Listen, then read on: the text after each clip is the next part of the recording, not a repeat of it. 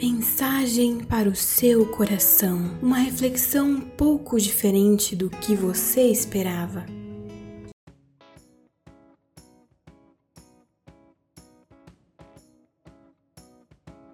E lá vamos nós. Lá vamos nós. E aí, galera? Estamos aqui, eu, Thiago Comim e Gerald Viana, para mais um podcast. Na verdade, essa é a continuação do nosso podcast sobre o verdadeiro evangelho do livro do Paul Washer. Ah, aqui cabe uma pequena satisfação aos nossos ouvintes a quem está ansioso para ouvir a segunda parte. Fomos severamente cobrados. É. Mas era esperado, a gente fica até feliz de estar sendo cobrado, então é, o trabalho do Senhor está, está caminhando bem. Os nossos enroscos aqui, eles envolvem trabalho, faculdade, o segundo trabalho.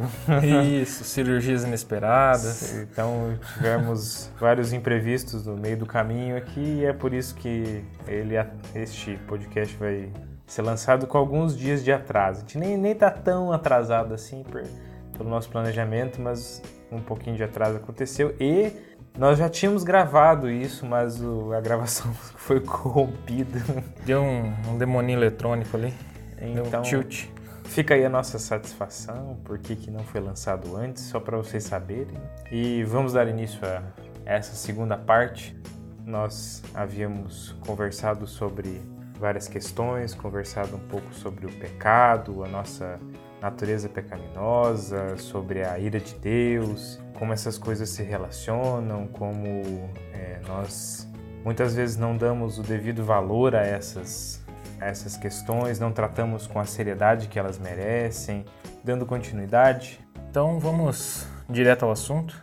A gente começa o capítulo 3 aqui com uma pergunta: é, O que é ser justificado? A gente vai responder da seguinte maneira: Deus, ele é o juiz do universo, de toda a terra, e olha para nós pecadores, que colocamos a fé em Cristo e declara, e Ele nos declara justos, Ele nos redime dos nossos pecados. Ah, isso é um presente dado por Deus. Justificação é um presente dado por Deus. Através do que? Da graça, sem merecimento algum da nossa parte. Então, ser justificado é ser eximido da culpa.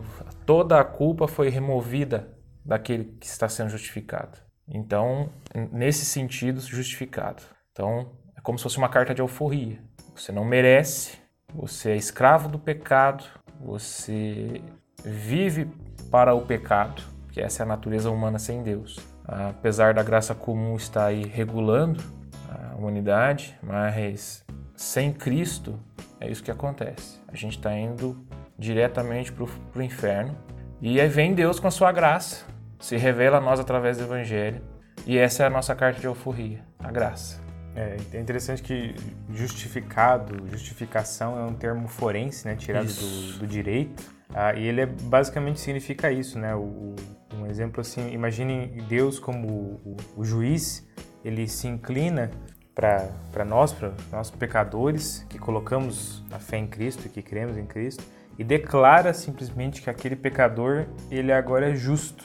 Então isso é importante e também é importante dizer, como complementando o que o Gero disse, que isso, esse presente, ele não é por nossa causa, mas apesar de nós. Isso, isso é um termo que, que ficou muito gravado na minha mente, que tudo que Deus faz, na verdade, Ele faz apesar de nós. Ele não faz uh, porque nós merecemos alguma coisa ou porque nós demonstramos alguma é, algum mérito, alguma qualidade, tudo que nós temos de bom, como a gente já disse anteriormente, vem dele próprio. Isso. E tudo que ele faz e tudo que ele opera nas nossas vidas é apesar do que nós fazemos. Isso aí.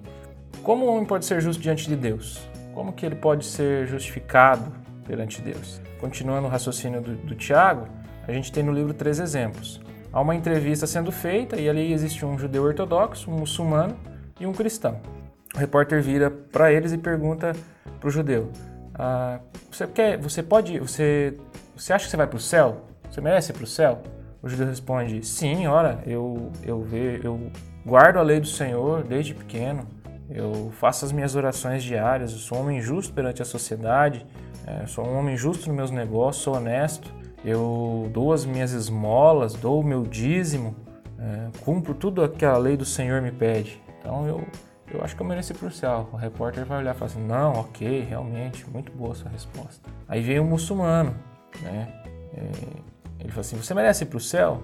Ah, sim, eu, eu também, eu desde pequeno eu medito no Alcorão, guardo todos os ensinamentos do profeta, vou até a Meca fazer as minhas orações anuais, faço minhas orações diárias, ah, sou um homem justo, correto. Aí a pessoa, não, beleza, realmente merece para o céu. Aí ele pergunta, vira para o cristão, né? Você merece para o céu? O cristão que tem realmente conhecimento do evangelho vai dizer assim: olha, eu, eu não mereço ir para o céu, não merecia, eu sou uma pessoa injusta, eu só cometo erros, eu tudo que eu faço olhando para mim mesmo é errado, para minha vontade é tudo errado, não consigo acertar o alvo, eu sempre estou fazendo e pensando só em mim. E aí Jesus, não, você tá É o entrevistador o João Kleber, né? Para, para, para, para, para. Você tá maluco? Os dois ali eu entendo. Veja, os caras são justos, são honestos, eles merecem, Deus deve a eles. Deus está devendo para eles. Os caras são exemplos Deus deve, eles têm que ir pro céu. Aí você vem e fala um monte de coisa que você não merece, você não merece, você não merece. Aí veja bem, se o cristão tiver a oportunidade, vai assim, ah, realmente, eu não mereço. Eu mereço pelo mérito de outra pessoa. Eu não tenho mérito algum. Então você vê, há essa dificuldade de compreender isso.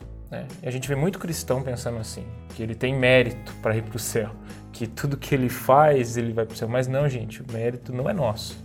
É, é justamente, o, nós começamos a, a perceber ter um vislumbre da, da glória de Deus a partir do momento que a gente consegue ir com muita dificuldade e aos poucos, né? Porque né, ah, nós, nós somos humanos e nós temos essas, essas ideias arraigadas no nosso coração, na nossa mente, de que nós temos um valor, um, um mérito. Ainda mais em tempos de coaching, né? Ah, sim, né? Então você, você pode. É você o centro é da, da, vontade, vontade de Deus. Deus. e a gente não tá. A gente, a, gente não, a gente, não, tá também querendo dizer que você é um, é um inútil, não vai. É não. sim, é sim. Com, com, com calma, tá? Mas a questão é, é esse, é quando comparados com Deus, com o Cristo que nos salvou, é, a gente não, não tem valor próprio, não tem mérito, nós, nós somos apenas é, frutos desse amor. Então, a gente não é por causa do que nós fazemos que nós merecemos alguma coisa. Porque se dependesse disso, se fosse colocar na balança, quem de nós que de fato cumpre a lei como, como assim esses homens nos, no exemplo é, dizem, que, dizem cumprem. que cumprem? Porque se nós fôssemos é, é, analisados pela lei, fôssemos julgados estritamente pela lei, eu... A gente lembra de Romanos, né? Não há um justo sequer. A gente está ferrado. Essa é a resposta. Se fosse basear na lei, é, é isso. Mas ainda assim, é, é, é algo que está em nossos corações, ficar lembrando assim, quando a gente fala de, de valor, de mérito, né, é, nós sempre acabamos imaginando as nossas vidas e pensando em cada um de nós sobre o que nós somos. Por exemplo, quando é perguntado para você o que, o que, que você é, nós quase que imediatamente tentando lembramos das nossas profissões e das nossos nossos cargos, nossos cargos, né? Então você vai dizendo, ah, eu sou engenheiro, eu sou médico, ou estudante, eu sou estudante, disso, estudante disso. daquilo. E você vai tentando dar importância para essas coisas, quando na verdade o que o que de fato importa no final das contas é que nós somos pecadores, necessitados da graça desse Deus. E sem isso, nada dessas outras coisas que a gente pensa ter algum valor, elas não têm. Então, é claro, é importante, você tem uma profissão, você tem, você participa da, da, sua igreja, você faz alguma coisa, mas nada dessas coisas ou de qualquer coisa tem algum valor sem ser colocado em Cristo. É, até porque se você faz tudo isso, se não for para a glória de Deus, se você não tenta refletir a glória de Deus e representar Deus de alguma forma com tudo que você faz, cara, não tem valor nenhum. Não, não há valor nisso que você faz porque você está fazendo para você. Você está fazendo em função de si mesmo e não em função de glorificar o nome da, daquele que é maior que nós. E seguindo então, pensando sobre isso que nós falamos aqui, nós temos um, um sacrifício feito, o mérito de alguém, o valor de outra pessoa, a justiça de outra pessoa que nos salva. E uma das coisas que, que nós fazemos até de forma bem é, inconsciente, né, fazemos no, no automático, né, é falar que Jesus Cristo morreu. Isso aconteceu, isso é real, isso faz sentido para nossa vida, mas se falado de qualquer forma, se cantado de qualquer forma. É, né? Uhul, Jesus morreu. Uhul. Desculpem por essa cantoria. Eu vou considerar cortar essa parte. Vamos, vamos ver. A questão é que aqui devemos ter muito cuidado com a forma como expressamos essa, isso que é tão importante. É, e aqui a gente tem, tem que ter muito cuidado com músicas, a fala, as, essas expressões inadequadas. Porque, porque a gente não está falando, por exemplo, né, a gente brinca muito, faz muita piada, mas é, cada coisa tem o seu lugar, né? Determinadas, por exemplo, você está num, num, culto de tá louvando, cantando ao Senhor, numa expressão comunitária. É uma e, coisa e você tem uma música que ela é extremamente alegre falando da morte de Cristo. A questão é, é claro que nós uma das ideias é que nós ficamos felizes pelo que o Senhor fez por nós. Mas é, a questão aqui é que talvez o sentimento correto gerado, na verdade, o sentimento como você gera ele, né? Exatamente. Às vezes até a intenção do grupo de louvor é passar essa ideia, ó, realmente, ó, nós somos felizes porque Cristo morreu por nós. Uhum. Realmente. Mas como que a comunidade em si está recebendo isso? Falta muitas vezes nessa passagem a reverência some. Parece complicado, mas eu vou tentar usar o exemplo do livro para a gente chegar num, num, tentar chegar num consenso. Ele diz assim: a gente fala, Jesus morreu, a gente está cantando, a gente está adorando a Deus, a gente está proclamando a Deus e falando, Jesus morreu a todo tempo, como o Tiago está trazendo aqui. Agora, é, é, difícil você não, se você não está nessa posição, mas vamos, vamos colocar. Se coloca que você tem um filho, essa pessoa, essa pessoa morreu, seu filho morreu. Eu me coloco nesse lugar e já estou ficando triste só de imaginar a, a situação.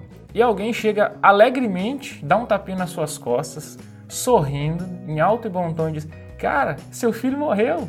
Pode ser um exemplo bobo às vezes para alguém, mas cara, quando eu parei para refletir nesse exemplo, a ficha caiu de uma maneira, eu falei, cara, eu ia ficar triste e com raiva ao mesmo tempo.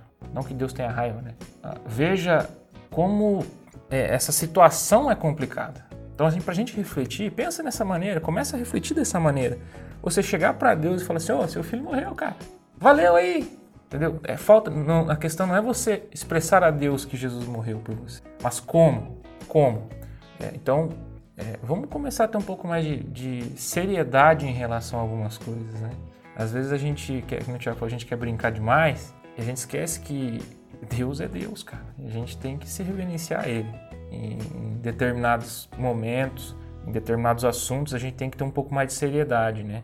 Aí vem uma maturidade cristã, aí vem um monte de coisa que a gente já vem falando de antes já dos outros podcasts. É, a questão é que é uma consciência, algo que a gente tem que ir criando, é que frases repetidas várias vezes elas se tornam vagos ah, clichês. É. Algo sem fundamento, sem sentido. Então você começa a repetir jargões e fazer repetições vãs e isso não, isso perde o sentido. A partir do momento que nós fazemos qualquer coisa no automático, sem entender o que nós estamos fazendo, sem prestar o nosso culto racional, que é, é um, dos, é um dos pontos quando o Paulo fala sobre isso, é de você entender o que, que você está fazendo. Você não está. Isso, a gente está falando só de um momento de culto, mas da nossa vida.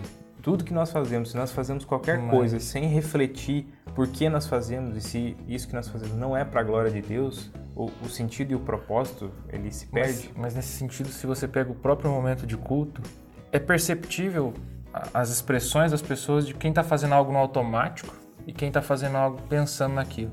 Ah, você percebe pela forma de, de reverência. Pode ser coisa da minha cabeça, mas eu, eu, eu, eu consigo perceber essas coisas. Quer ver? Faz um teste. chega no seu culto, a hora que você for para a igreja, não sei quando que a gente vai postar isso, mas quando você ouvir esse podcast, após ele, faz esse teste no próximo culto. Momento de louvor e no momento da palavra. Esteja 100% presente, prestando atenção em todos os momentos, em todas as letras. Veja se isso não vai te tocar de uma maneira muito mais profunda. Não haja por impulso, não haja por emoção, porque a música é legal. Não levante a sua mão só porque está todo mundo levantando a mão. Faça aquilo de maneira racional, glorificando a Deus da sua forma. E você vai perceber que a profundidade de como o evangelho vai te tocar, seja nas músicas ou na palavra, é totalmente diferente. Pelo menos para mim, isso tem, tem um. Depois que eu percebi isso, foi de um valor extremamente gigante. É, e de, e de fato, a forma como você expressa, se você é mais agitado, se Aí você vai é da mais... personalidade, né? É, exatamente. A, que, a questão não é essa. né? A forma como você se expressa vai muito expressa a tua personalidade Sim. e como você adora esse Deus. E a É- gente não quer matar isso, de maneira nenhuma. É tanto que é muito subjetivo você julgar, dizer que alguém está adorando ou não, ou de forma verdadeira, pela expressão física. Sendo que o que conta realmente é isso. Se você está presente no culto, se você não está com a tua atenção dividida, se você não está pensando lá eh, no, no- na janta que você vai ter agora. É, você, No você percebe palavra- que a pessoa ela tá cantando com a boca, mas a expressão facial dela não tá fazendo aquilo, né? É, você está cantando que, que o Senhor veio, te sal- morreu e, Bocejando. e salvou, bocejando e pensando em agora. Você vai comer um hambúrguer ou um hot dog agora que chegar em casa, depois que eu sair do É, culto. Entendeu? Você- esse tipo de coisa, quando eu digo assim, ah, eu percebo esse tipo de coisa, é nesse sentido. Não tô falando assim, é óbvio que quando, quando você vive em comunidade, você conhece a personalidade dos irmãos, você vê, não, aquele irmão realmente é assim. Ele adora daquele jeito, ele se expressa daquele jeito. Assim como tem aquele um que vai levantar a mão, que vai se remexer, vai ter o que vai ficar quietinho no canto dele lá. Então, assim, é, essa é a beleza da igreja, né? É, e, e isso é uma coisa que nós não deveríamos ter vergonha nem de um nem de outro. Isso. Você não, não deveria se se sentir preso. é, e, e agora? E pa- passa esse tipo de pensamento na nossa cabeça. Será que o fato de eu ficar mais, mais contido é, é errado? Não. Será que eu posso me expressar mais alegremente, expressar corporalmente isso? Pode, não tem problema nenhum. Mas é- isso é, é- te comenta porque é real ou uma coisa ou outra ou as duas, né? A- a- a- o grande X da questão é: você tem feito isso com reverência, entendendo a importância do, do que Jesus fez, entendendo a importância do que você está cantando e daquilo que você está ouvindo. Não importa a forma como você está expressando, mas eu acho que o importante é que você está ali realmente presente, ativo e realmente prestando seu culto a Deus, com reverência, para que não fique só um Jesus morreu à toa, né? que, que essa, esse pensamento ele paire na, na comunidade, cada, cada um tenha a sua forma de expressar, mas principalmente que cada um faça isso de maneira reverente. reverente. Ah, e por que isso? Porque o que foi feito por Cristo não é algo simples e leviano, ele nos redimiu. Essa palavra redenção é que trata de o, o pagamento pelo, pelo escravo, né? Você está fazendo o pagamento por outro, e nesse caso com sangue. Não é algo é, tranquilo, vou ali fazer, o- o- paguei com dinheiro, por exemplo. Eu peguei, pa- paguei a sua parte no teu lugar. Alguns poderiam pensar por isso. Você pagou o preço do escravo, que esse era o, o termo é, principal, mas aqui a gente está falando de um pagamento com sangue. Por que isso? Porque a gente está falando de pagamento de pecados. É, se um homem pecou, um, né, um homem deve morrer. E a gente está falando de que o pagamento do pecado é a morte. Não dá para sair ileso, pagando de formas alternativas. A gente vê isso no Velho Testamento, né? A- ali Deus instituindo os sacrifícios para redimir o povo, mas você vê, eles não eram sacrifícios que resolviam, né? era, era só simbólico mesmo. Exato. Deus se agradava, que eles estavam obedecendo Deus, com certeza. Deus já fez aquilo já para as pessoas entenderem. E quando viesse o Redentor, é, aí seria o sacrifício real. Aí toda a humanidade teria essa oportunidade, essa chance de graça. Aí você fala assim, ah, mas foi difícil. Realmente, só no Velho Testamento é simbólico. Aí você vê, não resolve você ficar fazendo. Não resolveu o problema. Tinha que ser um sacrifício válido, equivalente. E esse preço o ser humano comum não poderia pagar. Um ser humano comum. Ah, mas Adão pecou. Realmente. Adão tinha uma natureza perfeita quando ele pecou. O ser humano depois pós-queda não tinha. Como que ele vai resolver esse problema louco aí? É um problema que ele vai escalando assim numa proporção absurda. Então não, não, não havia outra forma. O, o, o plano de Deus ele já estava traçado desde, desde o princípio, desde antes do princípio de como aconteceria, de como se resolveria. Mas a, a, questão é que essa redenção, ela é por meio de Cristo, é por meio de Jesus. E quando nós pensamos na nossa vida cristã, Jesus ele não é só o que... E isso é um, do, um dos clichês que nós ouvimos muito, né? Ah, Jesus é tudo que eu tenho. É tudo que eu, é não, Jesus é tudo que eu preciso. Tudo que eu preciso. Esse é o clichê. Jesus é tudo que eu preciso. Ah, sinto lhe informar. A, a questão é que Jesus é tudo que nós temos. Porque nós temos essa noção de que de fato temos alguma coisa. E sempre pensamos em coisas materiais, né? Nós temos, até mesmo não até só... emocionais, né? Exato. Nós, nós temos família, nós temos irmãos, temos igreja, temos tudo isso, temos uh, trabalho, temos casa, temos nossas necessidades. Tudo que você pode imaginar. Mas de fato nós só temos a Cristo e a Jesus, porque uma vez que ele é tirado da equação, o resto some também. As, essas coisas não permanecem sem Jesus. Então, é, isso não é um clichê, isso não é uma frase de você colar no, atrás do carro, assim. Jesus é tudo que eu preciso. Cristo é tudo que nós precisamos, tudo e que temos. nós temos, e sem Ele, de fato, nós não temos mais nada. É sem meio termo. Ou é tudo nele, por ele, para ele, ou não é. Mas temos que pensar em nossas orações, produções teológicas, é, se em demonstrar o que realmente temos em nossos corações se realmente é Cristo, se realmente nós estamos focados na, na vida de Cristo ou não. E, e, quando você começa a buscar e a entender, você começa a perceber esses nuances. Se realmente, às vezes ele parece que está realmente focado em Cristo, mas no meio do caminho vai para uma direção oposta. É, não são coisas assim, tão simples de se perceber, mas a gente tem que pedir graça, cara. A gente tem que pedir misericórdia de Deus para que Deus nos ajude nesse momento, nessas, nessas questões. Pedir que Deus ele nos mostre, pedir que Deus nos, nos incite a ter reverência com o sacrifício de Cristo através do Espírito Santo. Porque se for pela nossa natureza, como a gente já viu nos capítulos no, no podcast anterior, cara, a gente não tá nem aí. A gente vai deixar passar, a gente vai brincar, a gente vai brincar de cantar que Jesus morreu e é só isso. Então, gente, a gente tem que. É tudo pela graça, tudo por Cristo e através dele.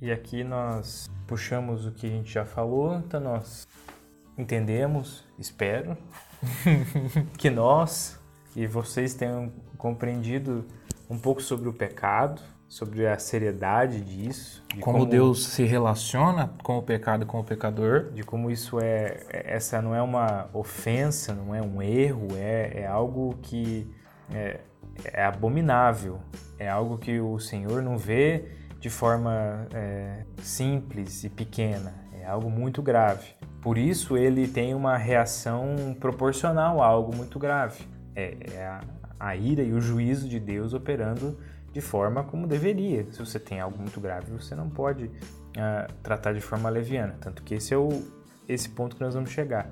Uh, se nós fôssemos deixar do jeito que estava, sem a ação de Deus na nossa vida, de Cristo, que nos justifica, tinha acabado para nós. Já era. Já era. Mas aí é que nós entramos no grande dilema das Escrituras. Qual, qual é o grande dilema da, das Escrituras, Gerd? Pode ler o Provérbios 17, 15 para nós? Provérbios 17, 15.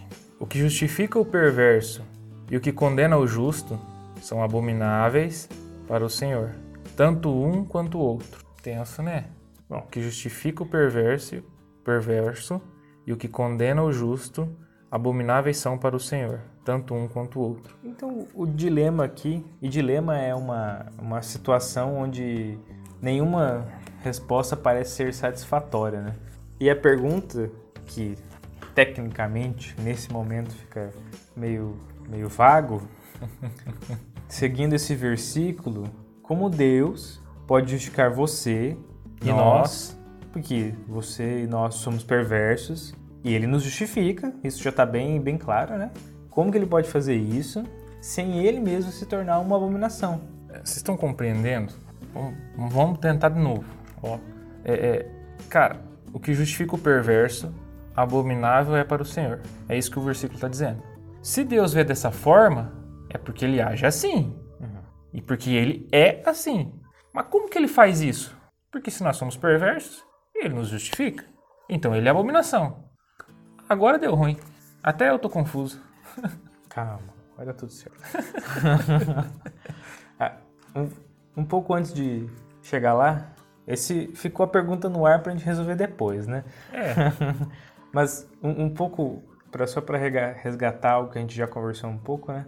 A pergunta, Gerald, é por que, que Deus não pode perdoar o pecado do homem e ficar de boa, ficar tranquilão? fica sussa. Por que, que ele não, não pode fazer isso? Bem, ah, Deus é uma pessoa de valor infinito, ou seja, a gente não consegue mensurar isso, é infinito. Ah, e a gravidade de um pecado ou de um erro, qualquer coisa que você comete contra alguém, é refletido no tamanho da autoridade que essa pessoa tem. Se você desacatar um policial, você vai ser preso. Se você desacatar um juiz, você nunca mais sai da cadeia, provavelmente. Ah, e se você desacatar Deus? Qual é o tamanho da sua culpa ali? Ela é infinita, não é? É uma. Você está ofendendo alguém com um valor infinito. Veja, Deus odeia o pecado. A gente já falou isso antes. Deus odeia o pecado. Se ele odeia, pode só que odeia algo, então para ele, como o Tiago já falou antes, é uma coisa que o fere de maneira muito profunda. Fere a sua natureza. Se Deus é um valor infinito e a gente pega, automaticamente a gente tá ferrado. Porque valor infinito, culpa infinita, Nós somos seres finitos. deu ruim, Não tem como nós pagarmos por esse ou sair dessa por nós mesmos. Já deu ruim. Ah, Então, assim, Deus, Deus ele, ele, a gente, é, é meio complicado, assim, esse tema, porque é justamente por isso que é o dilema. Muitos teólogos debateram isso e debatem isso, e isso é tema de muitas discussões, ah, porque, assim, veja, hoje a gente escuta o seguinte, ah, Deus poderia ter sido justo com você, mas ao invés disso ele foi amável. Ué, já, peraí, vi, já vi isso em camiseta. eu também. É, hashtag. É, Não faz sentido. Como que ele deixa de ser justo para ser amado? Então ele não está cumprindo a sua justiça? A questão é que Deus não pode ser contraditório. Ele não pode ir contra a própria natureza dele. Então, é, ele não pode. Nós sabemos que Deus é amor, ele Isso. é justo. E essas coisas elas não se contradizem. Não é um paradoxo o fato de ele ser justo e ser amor. Ele, ele não pode amar injustamente, ele não vai amar a injustiça de forma alguma. Ele é, ao mesmo tempo, ele é tudo, ele é justo, ele é amoroso. É, principalmente porque não há uma lei acima de Deus. Ele não, não, segue, não tem leis regendo a forma como, como Deus opera e como ele faz as suas vontades, porque ele é uma pessoa, ele tem vontades e ele determina, ele faz como ele bem entender. A, a questão é, é essa, que toda essa natureza e tudo, tudo que Deus é, não é, não são questões separadas, divididas entre ou, ou ele é isso ou ele é isso. E, e aqui está o, o nosso dilema e algo para nós, nós pensarmos. Que Deus não deixa, não deixa de ser uma. Ah, eu, eu vou parar aqui de ser. Vou deixar de ser amoroso agora aqui para executar minha justiça sobre você. Ah, agora eu vou, vou esquecer um pouquinho a minha justiça e vou ser bem amável e legal com você. É, Deus não, Deus não é ser humano não, tá? Deus não é falciane, esse tipo aí. Cuidado aí com as suas percepções a respeito disso. E, e por que isso é tão importante? Vamos lembrar algum, dar alguns exemplos do livro aqui para ir tratando dessa, dessa questão de, de por que esse possível paradoxo passa nas nossas cabeças não faz sentido e, não é assim que, é, que nós percebemos a natureza de, de Deus. Ah, ele dá um exemplo no livro de alguém que o exemplo é mais ou menos aqui, ah, de um escravo na Espanha. Isso é 500 anos atrás. Ou mais. Ou mais, né? Um escravo na Espanha. E basicamente o escravo ele é pego roubando. Ah, uma vez que ele é pego roubando, naquela época, a, a punição para roubo é morte. Não tem onde correr. Não tem, não tem, não tem choro, não tem discussão, não tem é, pedir pro, pro advogado. Pro Roubou, morreu. Acabou. 500 anos atrás ou mais, a lei diz que roubou, morreu. Escravo que rouba, que roubar o seu senhor tem que morrer. Acabou. Aí então a gente pode imaginar o seguinte: o, esse escravo, sabendo disso, ele pega, fala com o seu mestre e fala assim: Mestre, será que, será que você poderia ser bondoso, ser propício, Amável. mim, amável, ser misericordioso? Será que dá para fazer alguma coisa em relação a isso? Você pode passar um pano aqui na justiça, né? toda uma lei que foi criada. Não que a gente concorde com a escravidão, mas é só um exemplo, tá? Uma lei que foi criada, vigente, com a justiça da época. Você pode passar o pano aqui nisso aqui, passar uma borracha e esquecer tudo disso? O, o X da questão aqui é esse. O escravo, pense, nossa, Errado. ele pede para o seu mestre para que ele ignore a lei, desobedeça a lei. Entenderam essa analogia? Nó- Nós somos esses escravos pedindo para Deus que ignore essa lei e desobedeça essa, essa lei. Por quê? Veja, nós estamos falando de, um, de um- uma questão humana. É uma lei criada para ser vigente e, e aplicada. Agora, isso é que a gente chama de justiça, a lei, né? Mas Deus, ele é. Como que vai apagar isso? Como que ele vai tirar da sua natureza algo que ele é? Como que nós, réis, pecadores, vamos chegar diante desse justo juiz e falar isso? No caso do escravo, se ele faz isso, ele vai contra toda a lei, contra tudo aquilo que ele acredita. Vocês estão parando para refletir? Ele vai co- contra tudo aquilo que ele acredita. E nesse caso específico de Deus e do ser humano, ele vai tudo contra aquilo, contra tudo, vai contra tudo que ele é. Ele vai contra tudo que ele é. É, a no- a nossa dificuldade é que nós somos um, um- um povo de, de lábios impuros, um povo que peca constantemente, que comete atrocidades. E atrocidades falando de vários níveis aqui, né? Mas nós temos dificuldade de lidar com as complexidades da le- das leis, do reino dos homens, do, do- do nosso contexto. Isso já é difícil para que nós consigamos entender. São palpáveis, né? É isso, exatamente. Tá aqui, ó. É coisa que a gente consegue compreender racionalmente. É, porque justamente nós até temos um- um- uma base de conhecimento de, de direito, de leis, uma, pelo menos uma, uma, uma base para.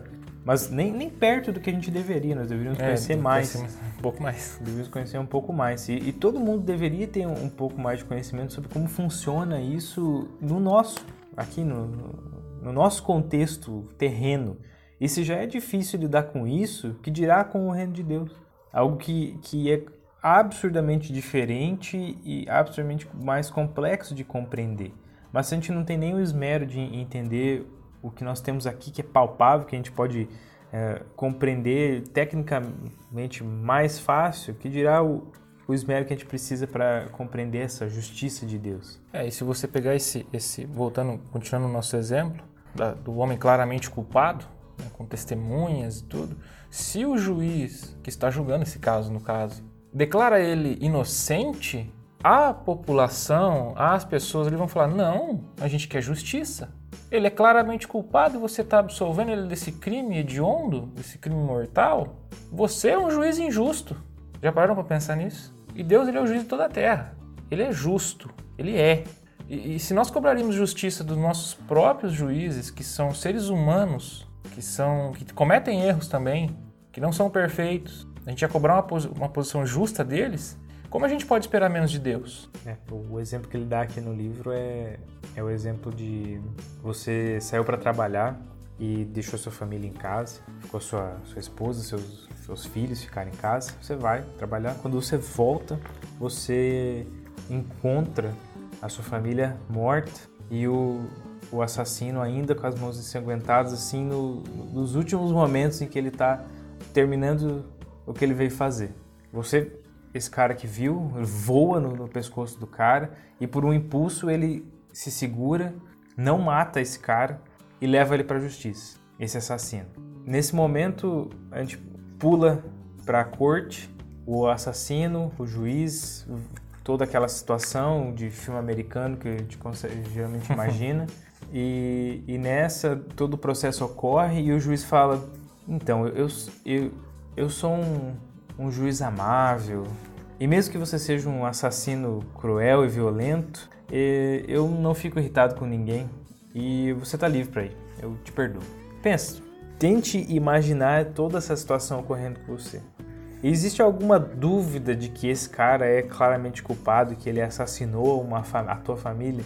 Você leva essa, esse cara para a justiça e o juiz é leviano e deixa o cara aí? Porque ele, o juiz, é amável e... Porque ele não fica bravo com ninguém? Agora, tanto o assassino quanto o juiz não tem... Talvez o juiz tenha até mais, mais culpa ainda mais nisso. Culpa. Porque ele tinha a oportunidade de, de fazer justiça. justiça. Eu espero que vocês estejam compreendendo essa, essa parte porque ela é um pouco complicada, mas a gente está tentando, de, com os exemplos do livro, que também ajudam, uhum. fazer com que a gente compreenda essa dificuldade entre executar a justiça e liberar o pecador. Né? Deus, ele é fiel ao seu caráter justo. Ele é fiel.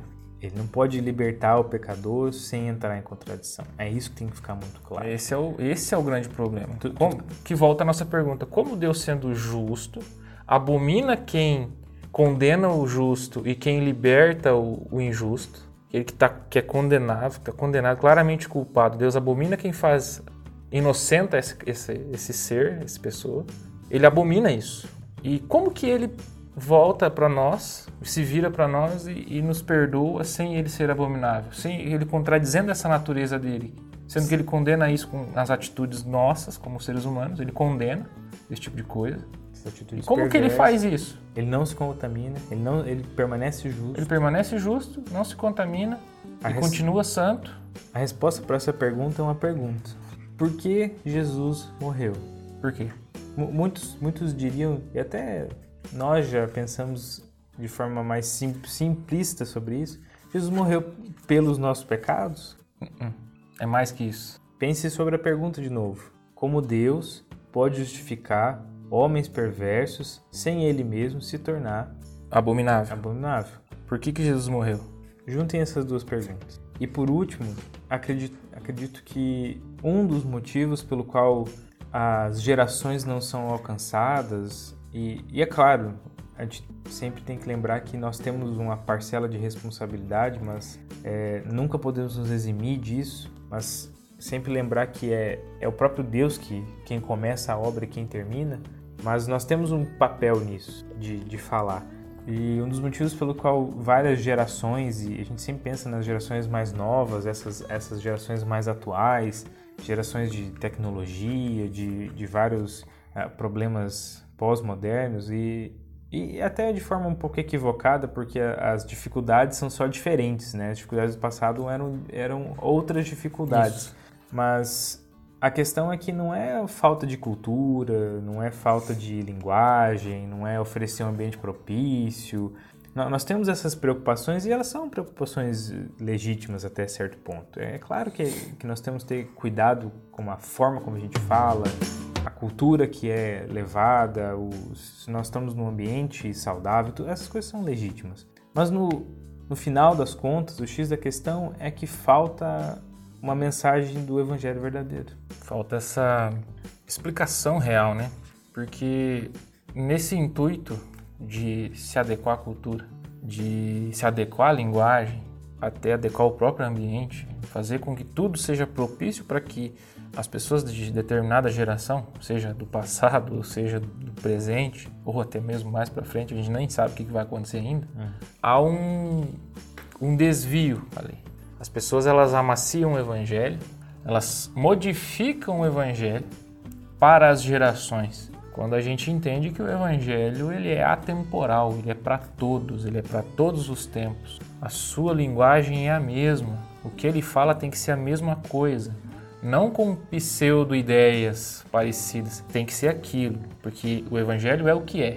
Ele não pode ser mudado. Que esse é o grande problema, né? É, e quando a gente fala de todas essas coisas que a gente já vem falando aqui, pessoa fala, muitas pessoas falam, cara, eu nunca parei para pensar nisso. Algumas pessoas vieram até é, com feedbacks interessantes, eu não parei para pensar nisso. E você vê, cara.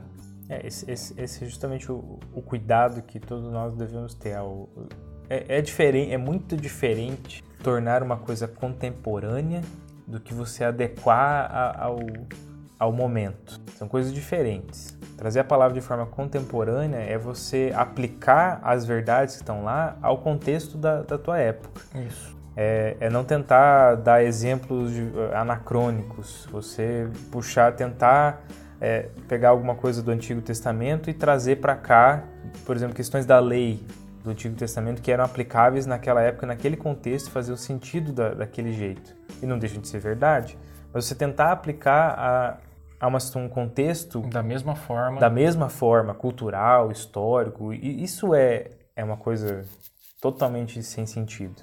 A, o, a questão é você, a gente não tentar adequar, como você disse, adequar a Bíblia ao nosso contexto, mas adequar o nosso contexto às verdades bíblicas, a, ao que é real, ao que é verdadeiro, esse evangelho. E, e é isso que, nesse intuito de alcançar mais pessoas nós conhecemos Acho que, que um negócio, um exemplo legal disso aí, quando eu comecei para a igreja, a gente usava muito Almeida, né? Uhum. Eu, eu eu já, já tive até Almeida Corrigida Fiel. Cara, que linguagem difícil. Tem muita coisa difícil de você compreender uh, pela linguagem. Aí hoje você tem a, as NVTs, NVIs. Uhum.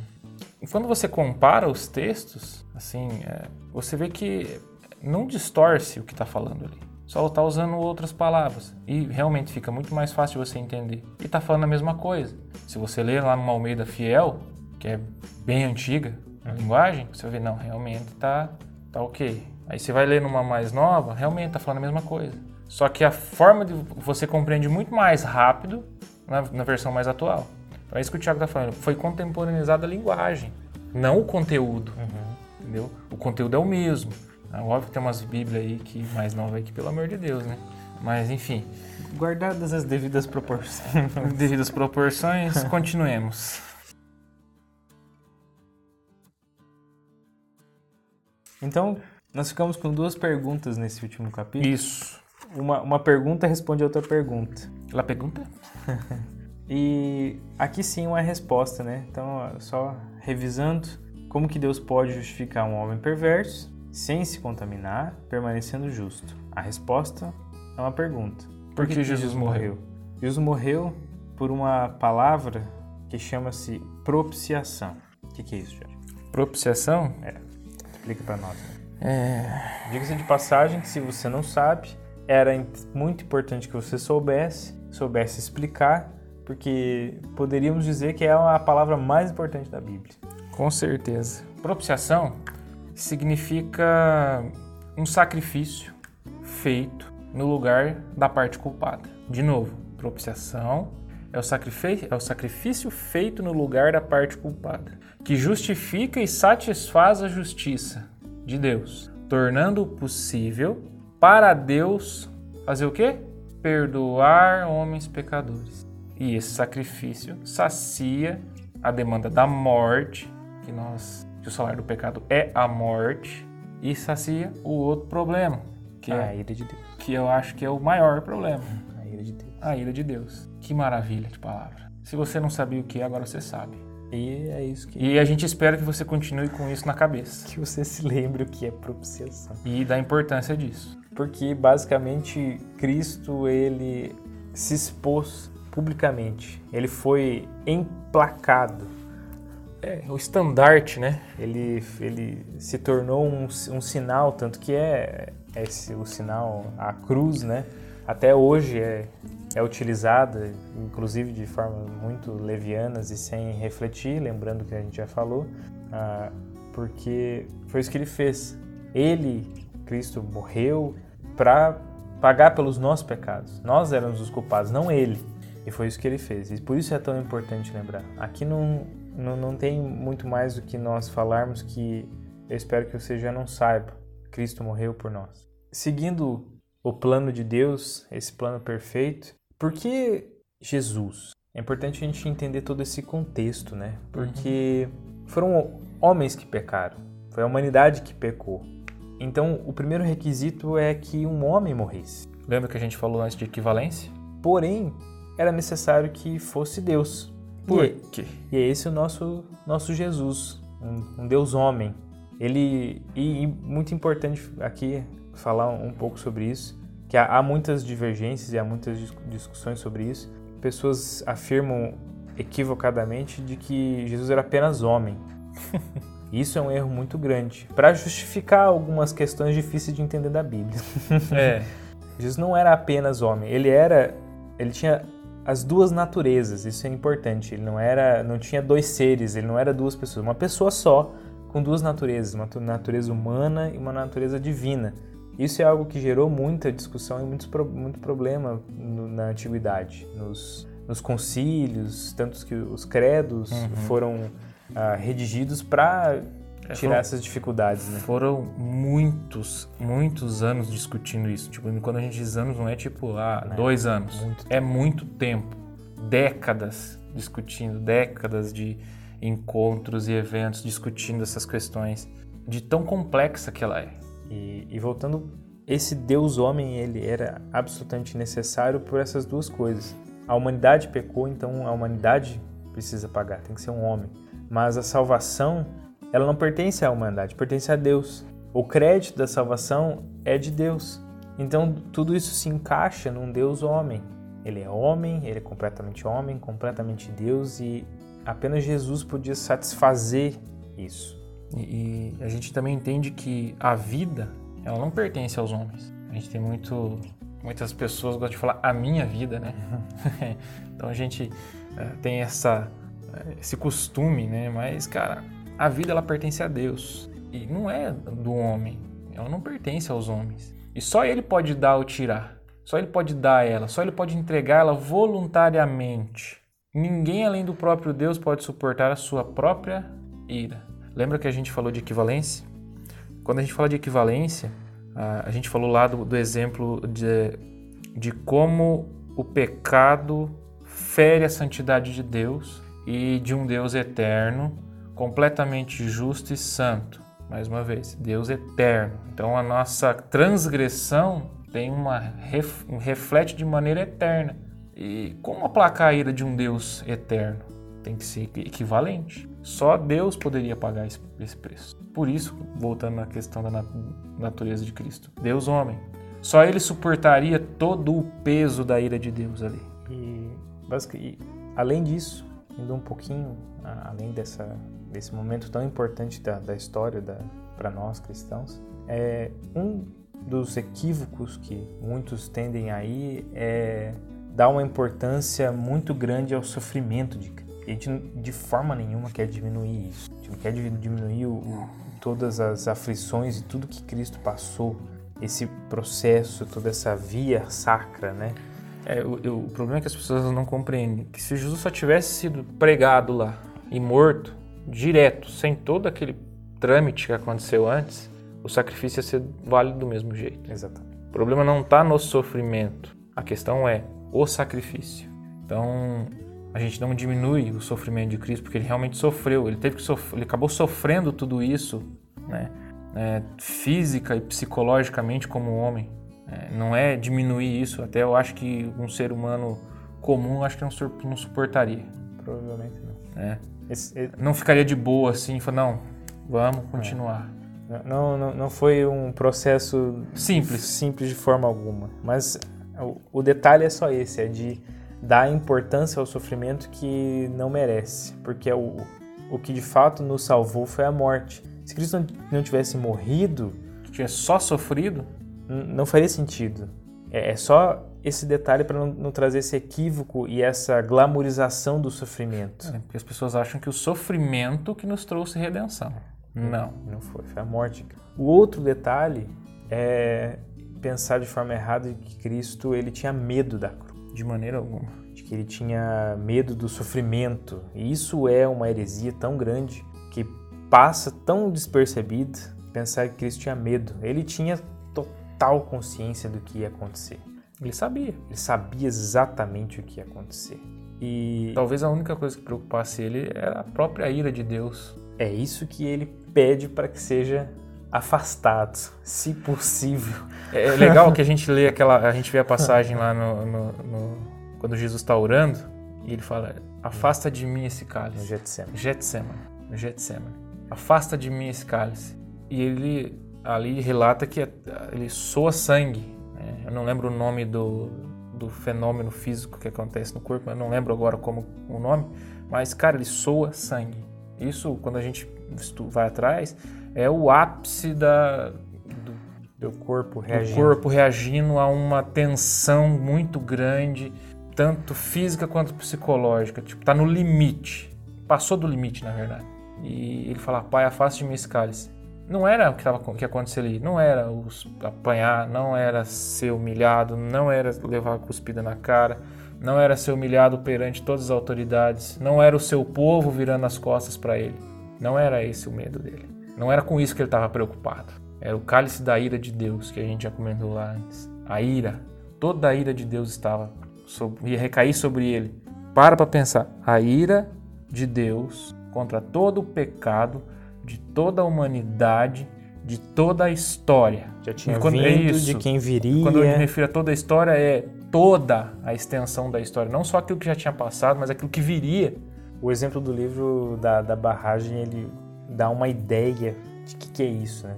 Como imaginar a ira de Deus. Cristo, ele bebeu esse cálice, ele tomou esse cálice. Para imaginar o tamanho da ira de Deus, para ter uma ideia, é como se você... Imagine você numa barragem. Imagine você lá na, na em frente. em frente da barragem, na Itaipu, por exemplo. Você você tá lá na frente e beleza, ela tá fechada, tá seguro e de repente ela quebra.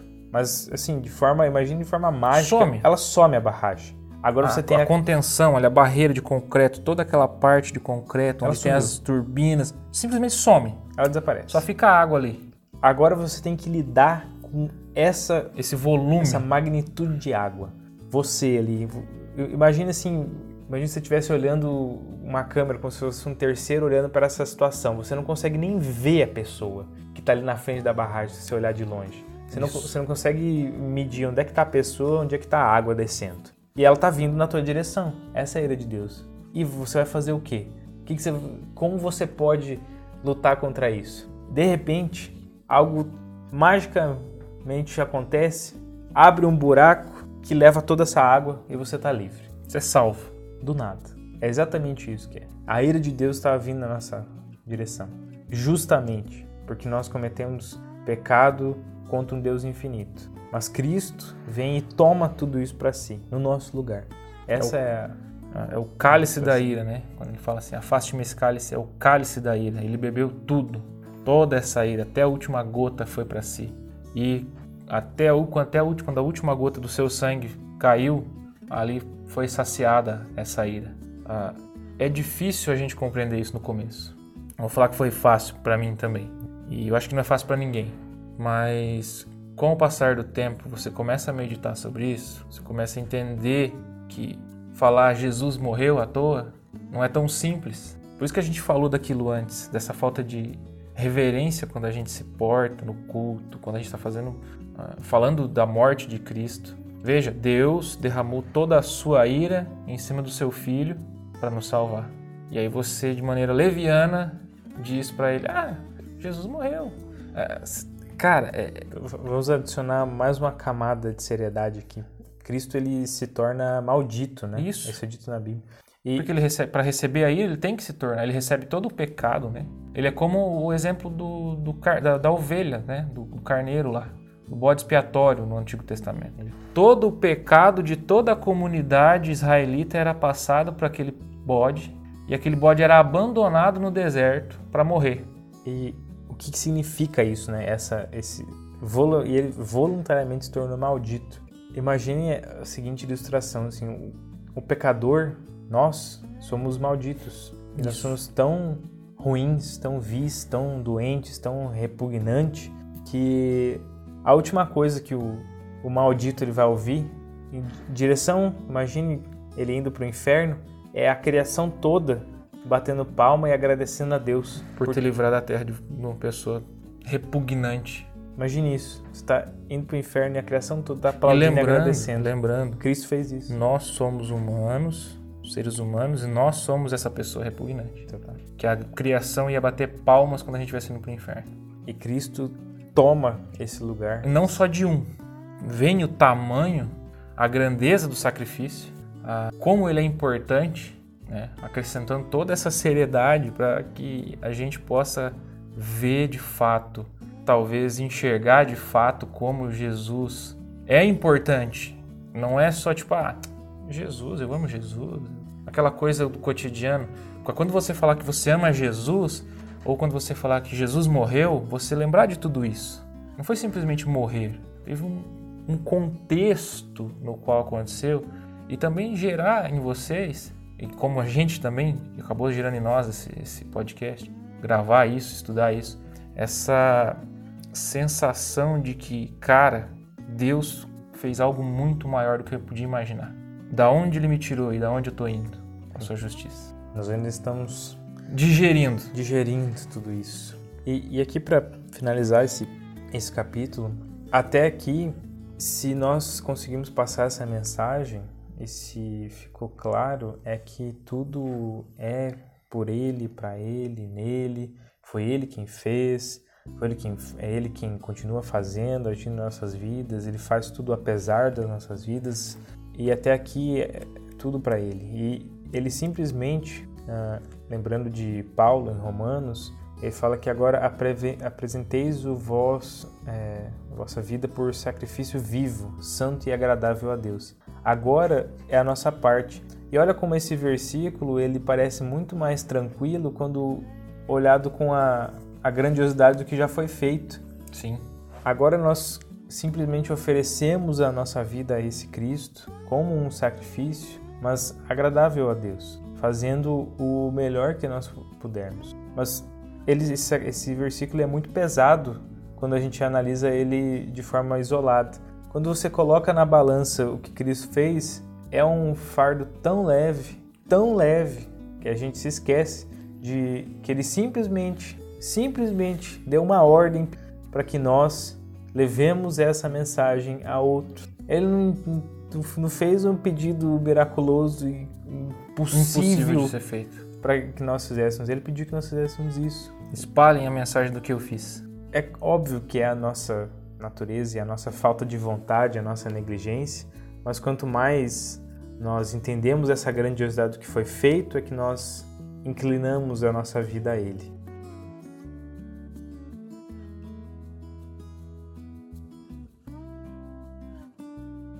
Jesus morreu ali, a gente compreende a seriedade agora da morte de Cristo. Só que a obra estaria incompleta se chegasse só até na morte. Poxa vida, Gerald, você tá de brincadeira comigo. Jesus, você fez todo esse pampeiro aí, toda essa seriedade, falando da morte de Jesus, de como ela é importante. E aí você fala para mim que não é só isso? É, não. Tem um, mais uma coisa que se não fosse ela, a obra estaria incompleta e a gente não teria esperança a esperança no Evangelho, a esperança em Cristo, que é a ressurreição de Cristo. Veja, ele naquele momento paga o pecado e satisfaz toda a justiça de Deus naquele momento. Naquele momento ele recebe todo o pecado da humanidade, satisfaz a justiça. Porém, ele em si, ele em si não tinha pecado. Então ele não merecia, não deveria morrer. E aí vem a ressurreição. Quando ele ressurge, quando ele volta, ele, ressu ressuscita, prova de que ele era o Santo de Deus, que tinha sido enviado, que ele realmente havia feito o sacrifício perfeito, tinha pagado toda a ira. Nos dá a esperança de um dia estarmos ressurretos com ele. Porque ele foi o primeiro homem. Tá? Porque ele foi o primeiro homem a descer ao inferno ali, pegar a chave da morte, né? A gente tem essa concepção de que Deus é o dono de tudo, tá, gente? Ele tem a chave de tudo, todo o universo. Então ele tem a autoridade da morte para si, ele tem tanta autoridade do inferno para si, ele, ele comanda lá, né? A gente já falou sobre a ira de Deus e qual é o problema do inferno. Só que Jesus também ele é o primeiro homem a ir aos céus, por sua natureza humana. É, é muito interessante que a ilustração é que Jesus ele é uma escada boa. Boa. Que para nós é uma escada, é uma escada comum, né? Mas é uma escada boa que ele tanto sobe quanto desce. Ele é tanto um salvador, Deus, mas ele é, é homem. Ele desceu ali, né? Ele, ele desceu a, a terra para Então ele, é uma, ele tem um- uma boa ponte, uma boa escada. Imagina uma escada que só pudesse subir, ou uma escada que só pudesse descer. É, ele cumpriu todos os requisitos, né? Então é, é interessante ver como esse Jesus, ele como Rei da Glória, a criação aclamando o nome de Jesus, o primeiro homem a, a ir para os céus, que nos dá essa esperança de um dia nós estarmos junto com Ele. E também uma coisa que falou, quando eu li o livro, isso falou ao meu coração. E espero que quando a gente falar, fale ao de vocês. Uma coisa que nós nunca diríamos, em momento algum, é para que você torne Jesus o Senhor da sua vida. Você aceite. Por que não? Porque ele já é. É, é, partindo da, da nossa nosso entendimento de que Deus ele é o Rei da Glória. Jesus é o Rei da Glória, ele é o Rei do Universo.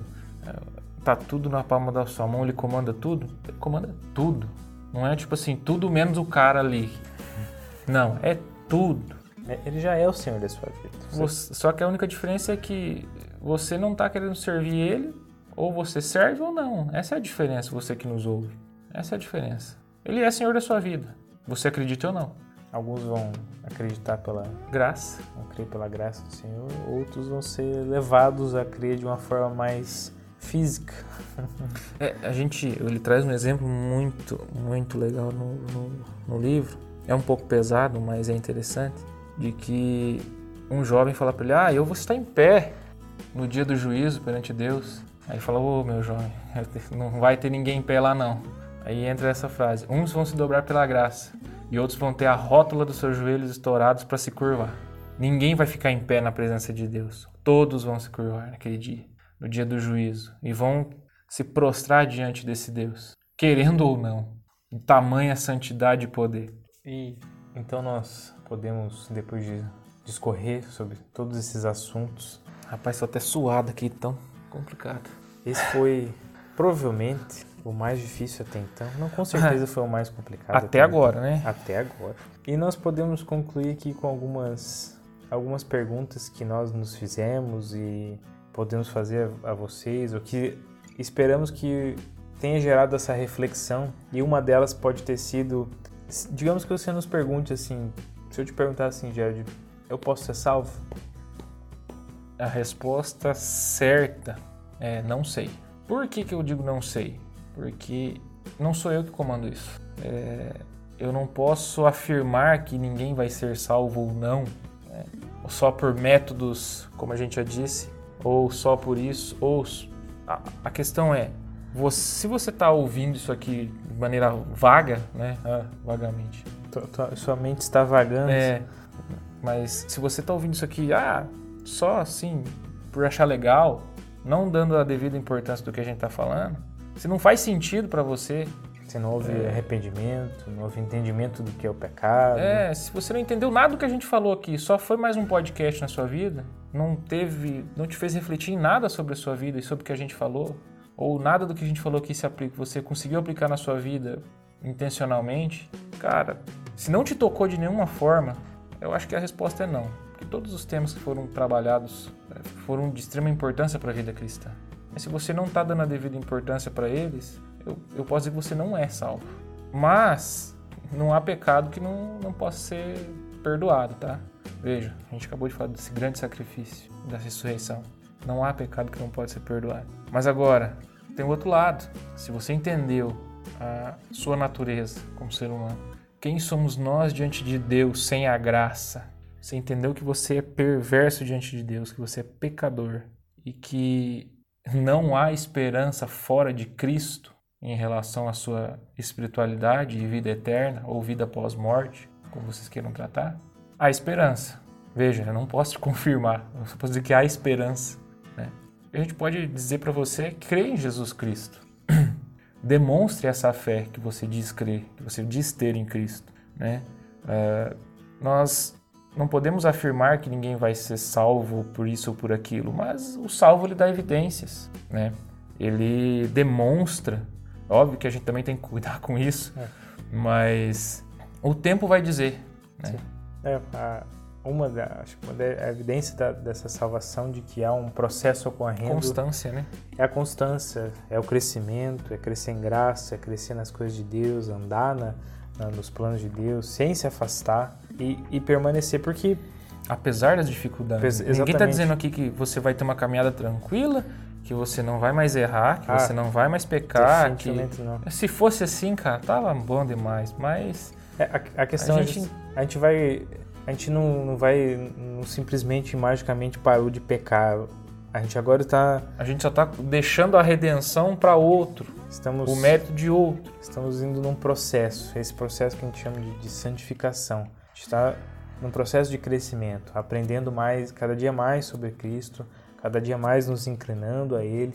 E um Tentando dos, parecer com ele. Um- uma das evidências é isso, é que a gente não vai cessar de pecar, mas a gente não pode constantemente cair nos mesmos erros sempre de novo, de novo, de novo, de novo, sem e a ponto, entendo o que eu quero dizer, é, a ponto de isso calcificar, de você não, não ter mais essa consciência e não ficar mais incomodado com o pecado. A gente está dizendo que um pecado necessariamente recorrente, ele é evidência de que você não é salvo. A questão é isso, a gente vai cometer os mesmos erros várias vezes, vai sempre caindo, mas a questão é que a gente nunca pode perder essa noção de que isso é errado, de que isso é pecado.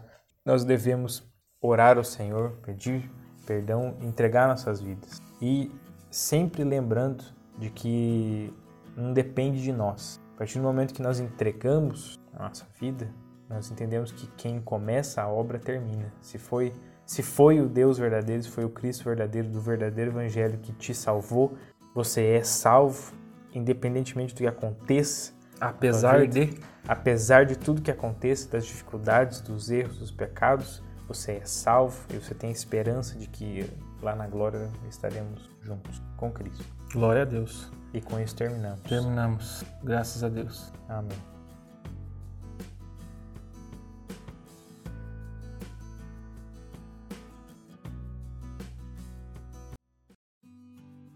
Avisos? E se você está gostando do nosso trabalho, segue a gente lá no Instagram, Vagamente Oficial, é, no Spotify, Vagamente, no YouTube, Vagamente Podcast, e no Facebook também tem a página do Vagamente. Ah, nós também temos um e-mail, né, Thiago, para Tá meio parado. o pessoal não manda muita coisa, mas um dia, né? Um dia a gente começa a responder e-mails, Nosso e-mail é deustalendo.gmail.com porque ele tá lendo com certeza. Com certeza. Eu leio de vez em quando, mas Deus tá lendo. lá. é isso, aí, pessoal. galera. Muito obrigado por nos aturarem até aqui e até a próxima. Até mais.